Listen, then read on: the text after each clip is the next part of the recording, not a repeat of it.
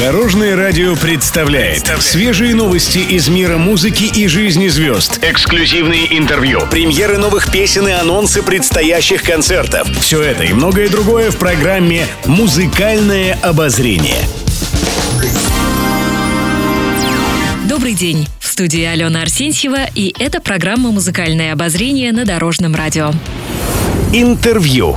На днях вышло свежее интервью Дмитрия Маликова. В беседе с журналистами он вспомнил начало своего творческого пути, первые гастроли и учебу в консерватории. Также он рассказал о своей семье, в частности, об увлечениях сына. Певец отметил, что Марк – музыкальный мальчик. Маликов рассказал о любимой песне сына. Выяснилось, что ребенку нравится творчество группы «Кармен». Кстати, любимая песня сына не моя, а Сан-Франциско группы «Кармен». Он ее одним пальчиком уже на рояле играет, заявил Маликов. При этом певец добавил, что не собирается делать из ребенка вундеркинда-музыканта и лишать его детства. Он отметил, что у Марка и без этого насыщенная жизнь. По будням он ходит в детский сад, а в выходные, кроме музыки, также занимается плаванием, шахматами и дзюдо.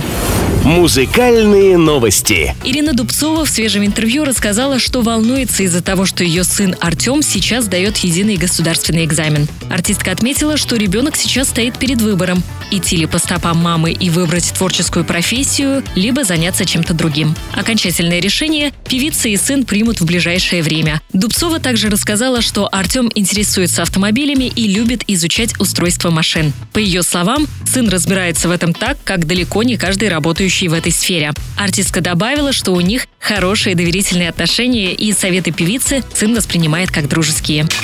Еще больше интересных музыкальных новостей завтра в это же время на Дорожном радио. С вами была Алена Арсентьева. До новых встреч в эфире. Будьте в курсе всех музыкальных событий. Слушайте «Музыкальное обозрение» каждый день в 15.30 только на Дорожном радио.